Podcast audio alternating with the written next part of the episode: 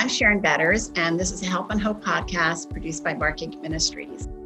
You know, I'm 72 years old, and I think that as we live our life, we have expectations, we have dreams, we have a vision for what it's going to be like when we hit that season of aging. And yet, often when we arrive, it doesn't look anything like what we expected. And, you know, I wonder how do we change the potential bitterness, the anger, the hurt, the disappointments into a season of contentment and trust that the Lord has a reason for the circumstances in which we find ourselves.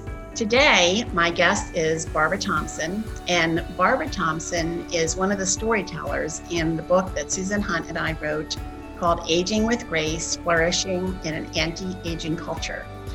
And we developed a series of five minute videos with each of our storytellers where we asked them one question about aging. And as Barbara was answering our question, I thought, this, we have to unpack this. There is so much more that I know the Lord has given to her uh, about what it means to age with grace and to flourish in an anti aging culture. And so Barbara and I are going to have a conversation about expectations and goals and plans. She answered the question How do our expectations, plans, and goals for aging influence our flourishing? And so that is going to be the theme that we wrap our conversation around. So, Barbara, thank you so much for joining us. And uh, before we jump into our discussion uh, about our topic, tell us something uh, about the life you are living right now. Thanks, Sharon. It's so good to be with you.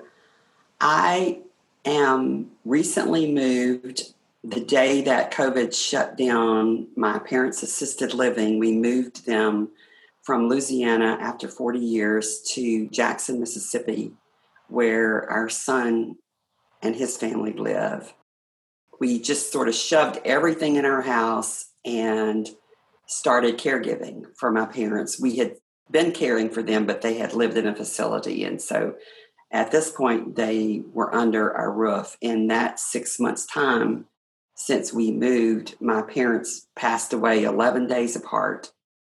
And so now we are trying to adjust and figure out what it means to live in a whole new place I have one friend who's been so faithful, and I tell her, I'm so sorry you're my only friend in Jackson. And what it means to go to a new church, to make new relationships. How does God want to use this home that He has given us? So we are in um, a state of transition in the midst of the same chaos that all of you are in with COVID. What a time to make such a change. I just have this vision of you guys saying, hurry up, hurry up put it all in the truck. We got to get out of here before everything shuts down, which is what we have certainly experienced across our country and across the world. Well, Barbara, I've known you for over 20 years, and you've had a big impact on my life. And talk about a little bit about that later. But I know that before you became a Christian, you were a feminist. And so tell us a little bit about how meeting Jesus changed your worldview, changed your life? I was raised in the church and graduated from high school and graduated from church. So I had gone through college, almost completely gone through graduate school, which basically was a degree in secular humanism because I, I have a master's in social work. I was in a marriage that was very, very broken. Along that time and through a whole series of amazing providential circumstances, Jesus arrested me and he used his word and an evangelistic focused pastor who made the claims of Christ and then began to introduce my husband and me to the doctrines of grace. And for the first time, the hymns and different sermons and Sunday school lessons that I had listened to as a child began to make sense in the faith because they started with God and his plan and his claims on me. He picked me up, turned me around, and set me on a whole different path. There's not ever been a single moment or day in my life the same since then. Well, one of the things that I am so grateful to you for is your passion for helping marriages to be solid and to be focused on the Lord. And I remember hearing you say more than once that the husband God gave you is the best sanctifying force in your life. And the first time I heard that, I thought, what in the world is she talking about? So I think I figured it out since then, but why don't you explain that from your perspective? I think part of God's plan of sanctification in our lives, of growth, of growing us up in Him, is the relationships He gives us. And of course, there's not one more important than marriage. And I remember somehow, well, the, the Spirit used many, many books and self help kinds of things about marriage after I became a believer. And I was hungry for it because my marriage was so broken. And I understood that we were to stay married, but I resisted the whole idea of staying married for the sake of the child or staying married for just because it was the right thing to do. I believed that God had more for our marriage. And one of the pivotal things was understanding in my prayer life that Mark's habits and differences and even his sin was not meant for me to correct or change him, but it was meant for my growing the fruit of the Spirit, that the Lord would use those things more than any other, more than even a child. He would use that to grow the fruit of the Spirit in me love, joy, peace, patience, kindness, gentleness. If I couldn't grow those at home, then they were just false fruit in um, in the outside world. That I remember once I understood what you were saying, I was actually happy that I saw those hard places in a completely different way. And I think that in this season of life, uh, where we are today, there might be a lot of women who are struggling with those hard places that they see in their husbands. They might be spending more time together, um, more, uh, you know, less focused time working. They might be retired and those kinds of things. And so all of those little quirks and differences and they're amplified and so it's a time when that happens to go back to the basics and to go back to remembering this man was a gift for me that God gave to me to help me learn how to be more like Jesus. And so that's that is a very encouraging thing for me to think about. Mm-hmm. Barbara, when I met you, you were a sought after speaker. You were an author, a teacher, a national women's ministry, you were really out in front. And I know that today, if you wanted to do that all over again, your spe- schedule would fill up very quickly because you bring such wisdom to any time that you speak. But then it's it kind of felt like you kind of just went away, like you were not in that spotlight anymore. What happened? Was that intentional? What changed in your life? I think even 22 years ago, my my sister, actually 26 years ago, my sister was diagnosed with breast cancer. And the script at that point got flipped in my family in that I was likely going to be and subsequently became the sole caregiver for my parents.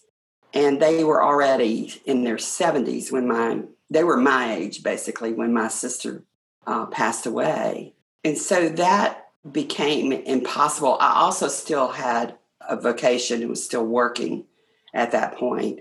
And it it just became impossible for me to spin all those plates.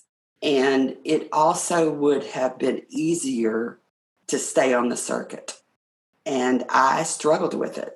I didn't want to give up. I would still commit myself to doing a retreat or going to a leadership meeting and then when the time came, I would realize that I was running on fumes, that that was not any longer the place where I was called without saying no to more important priorities and things that the Lord had for my attention, I would begin to ask myself the question who else can do this?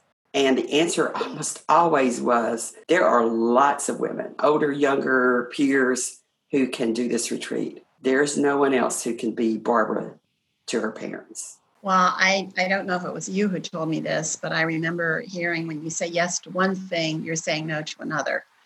And so I think both of those ask that question what am I saying no to if I say yes to this? And is there someone else who can do this? And I remember when my role started changing, and it was a grievous thing for me because mm-hmm. I loved being uh, with women. I loved the teaching that I received. I loved connecting, hearing their stories. And so it was a hard thing to make that transition.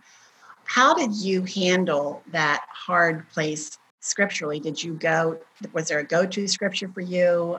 How did you know that you could grieve over it, but it was still the right pathway for you? I think that's about the time that Psalm 84 probably became a bedrock psalm and go to psalm for me. And especially it says, I'd rather be a doorkeeper in the house of my Lord. I'd rather be a doorkeeper. And I've since unpacked that in lots of ways of what that really means because it was written by the Levites who were literally the doorkeepers in the temple. And it spoke of journey and attention to God's calling, but also realizing that I had to grieve it and that it was a season and that God was so gracious. I mean, He was abundantly merciful to me in those days that I got to spend with women all over this nation. And He expanded my life in ways that I still have echoes of every day. But it was a season. And I was grieving and I was sad.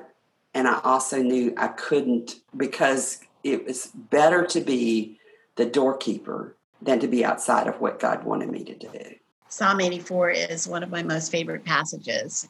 I love the verse where it talks about us being on pilgrimage, that those who were on pilgrimage would dig holes to capture the water as they went through the desert and they would make sure that the holes were deep enough to capture water for those coming behind them. Mm. And I see you and so many of those women as a doorkeeper, but as a pilgrim who has dug those holes uh, and and calls back that God is sovereign and we can trust Him. Mm. And that brings me to another uh, really a life transforming thing for me is our theology. How important is your theology in this season of life? And how important was it for you when you were making those changes? How did your theology equip you to make those changes and to be where you are today? But now the women's ministry has this great way of saying it, of thinking biblically and living covenantally. Back then, we didn't have that succinct phrase for it, but it's still the fact. I can remember Susan tone echoing my head that we are products of our theology. And so the reason I made that decision had nothing to do with my sacrificial love for my parents or my family or any other self reason. It had to do with what God says, who I am, and my identity, especially my identity as an ally to my husband and in my family and in my church. That that is the opposite of what feminist Barbara learned. That it is a joy and a pleasure and a peace to be an ally, to be the necessary helper ally in those places. I love that. I love that you're reminding me of that, that we are a product of our theology. And as you know, a few months after I came on the national women's ministry team, our 16 year old son, Mark, and his friend Kelly were in a fatal car accident. And God placed me in the middle of you and those other women before I knew I was going to need you the way that I did. And that's what kept coming back to me was what is your theology? Do you believe that God is sovereign and he can be trusted? And I remember one conversation, and it was with Susan. We keep bringing up her name, but I was so angry with people who I thought should be encouraging, in particular my husband, and they weren't. And I was, boy, I poured it all out, all this anger and venom. And Susan's response was, well, we're just going to have to pray that the Lord will show you and Chuck how to teach the church to be encouragers and I remember saying, pray about it. I'm not praying about that. I was so angry at that response. But really, what she was doing was reminding me of my theology, you know, that God had created me to be a blessing to others and through the hard places, you know, with the comfort that I had received. And so when we talk about aging and our expectations and our longings for what we think aging is going to be like, and we get there and we find out it just isn't going to happen uh, because of the losses and the changes. Our theology will carry us. Um, it goes beyond our emotions. You know, it goes beyond our feelings, and it goes back to the black and white truth of Scripture. And I'm so grateful for you, Barbara, in reminding me of that importance of our worldview. Well, as you took on this role in kind of behind the scenes from where you were. I know that you were very active still in your church. And uh, how did you transition into taking with you what you had been doing already? You were already pouring your life into women, discipling, investing. You were a life giver. And now you are on a much smaller scale in a local church, caring for your parents, figuring out what that is going to look like. How did you transition from the national to the local level. In some ways, Sharon, it's harder. And yet, again, God in His faithfulness put me in relationship with women that I had more access and time for if I wasn't traveling all the time or writing something that was for another forum. And so I did a lot of small group, which is my wheelhouse because I have a graduate degree in group process. And I invested a lot of time in smaller groups and the lives of individual women, and they invested in me. The other thing is that I was still working, and I had colleagues at work whom God gave me great collegiality with and opportunity to have an influence with my what they considered strange worldviews. And I think also in my family because my sister had passed away. I have two nieces, and my son was married. And so there were women in my midst that it was just do the next right thing, be involved, be aware, be on alert that you will have those conversations. I think part of it is the training again, not necessarily theological, although it's based in Titus 2, that it was up to me because even though I didn't think of myself as always as an older woman, I had gained moral authority and I had to take the initiative. That's such a good way of putting it. I want to switch gears a little bit and ask you how caregiving impacted your marriage. It had a subtle beginnings. About 15 years ago, Mark and I committed to having my parents come to lunch every Sunday. They were still in their home, and but my mom just really didn't want to cook much. And so they came for years to our home every sunday to eat. And and that began this sort of transition of roles. They eventually moved into assisted living and their care increased almost by the month their needs for care. And because of mark's relationship with them that had been forged at that lunch table on Sundays, he just stepped in. And I guess the biggest negative impact or challenging impact, I should say, the biggest challenge for me, especially, has been this is not how I thought our marriage in this season would be. I thought it would be more focused on us and not so outward focused. And it's been required of us that we've had very few trips where we could just, without any concerns or anxieties, go away for, and certainly none more than a week. And I had dreamed of those. I had dreamed of having him to myself, of having slow mornings and beautiful views and nice nature walks. And instead, we were doing laundry, running errands, keeping doctor's appointments. And Mark just took his lion's share. And I would say the challenge in that for me has been accepting his serving me and my parents, but serving me through serving my parents. I had this sense that I should be doing it and that it was too much to ask of him. He has never felt that way. You remind me uh, of this quote I saw that said, um, I'm doing too much, I'm not doing enough. And mm-hmm. I think that's the battle that we struggle with. I'm 72 and I still struggle with guilt because I'm not doing enough. It feels like I'm not doing enough. And for you to have that kind of struggle of I should be doing this. But mm-hmm. what a beautiful way of him demonstrating love for you, uh, along with your parents. What what a gift. And so mm-hmm. the challenge and the blessing of making those decisions years before and watching as God continued to bless you through those times and isn't it interesting that now that you might have the freedom, we are dealing with the isolation of COVID? So all the places we might want to go, we can't go anyway. So right. it, to this too shall pass. This too shall pass. Well, Barbara, as we wrap up, I'd like for you to speak personally to the woman who's listening who is a caregiver and maybe she doesn't have a husband like you. She's really on her own. She's exhausted she's dealing with resentment, anger, bitterness because this is not the way it was supposed to be. What encouragement, what comfort can you give to her? The first thing I'd say is you're not alone and you're not exceptional. I, even with all the props and mercies and provision that God made, I struggled with all of that same thing, all of it.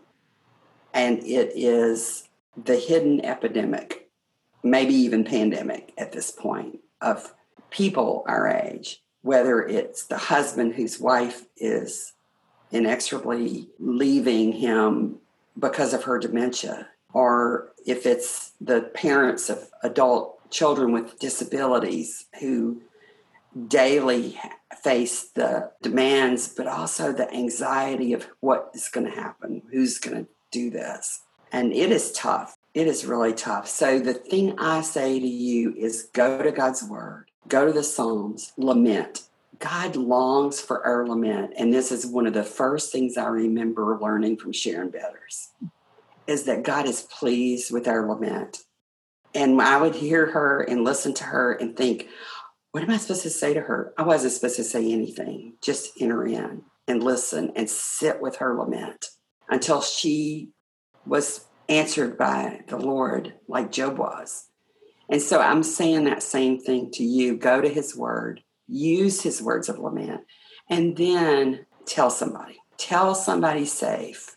There are online groups, there are churches with different groups, even without leaving your home. If you're dealing with agencies, they almost all have social workers.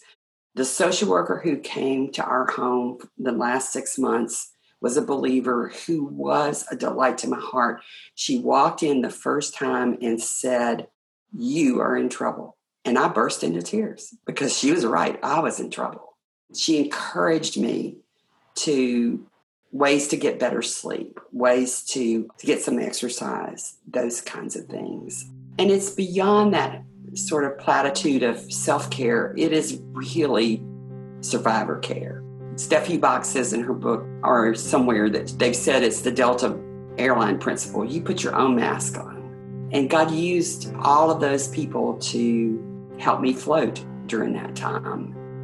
Not being alone is the biggest help that is so isolating. And now it's triply isolating because of COVID. So find somebody to call and to talk to. The other thing that was so helpful to me is that I have a couple of 500 mile friends who would listen to whatever was happening to me that day. And I could blurt it out, and they didn't have to tell me anything. They could just hold it, hold my anxiety and my frustration and my anger at that Barbara, I'm so sad that we have to wrap up our conversation. In fact, I'm trying to think of ways to get you back so we can talk more about life and uh, your journey and the lessons that you have that make such a difference in sharing with others. I'm Sharon Betters, and you have been joining us for the Help and Hope podcast, the conversation with Barbara Thompson. You can learn more about Barbara by going to markinc.org and checking out her bio. And also, we're going to have a link to the book that she wrote. Also, if you want to hear more about Aging with Grace, go to agingwithgrace.online. That's agingwithgrace.online, where you're going to find conversations like this one with older women and also a series of five minute videos with older women that we call Aging with Grace Ask an Older Woman. So that's agingwithgrace.online. Thank you so much for joining us.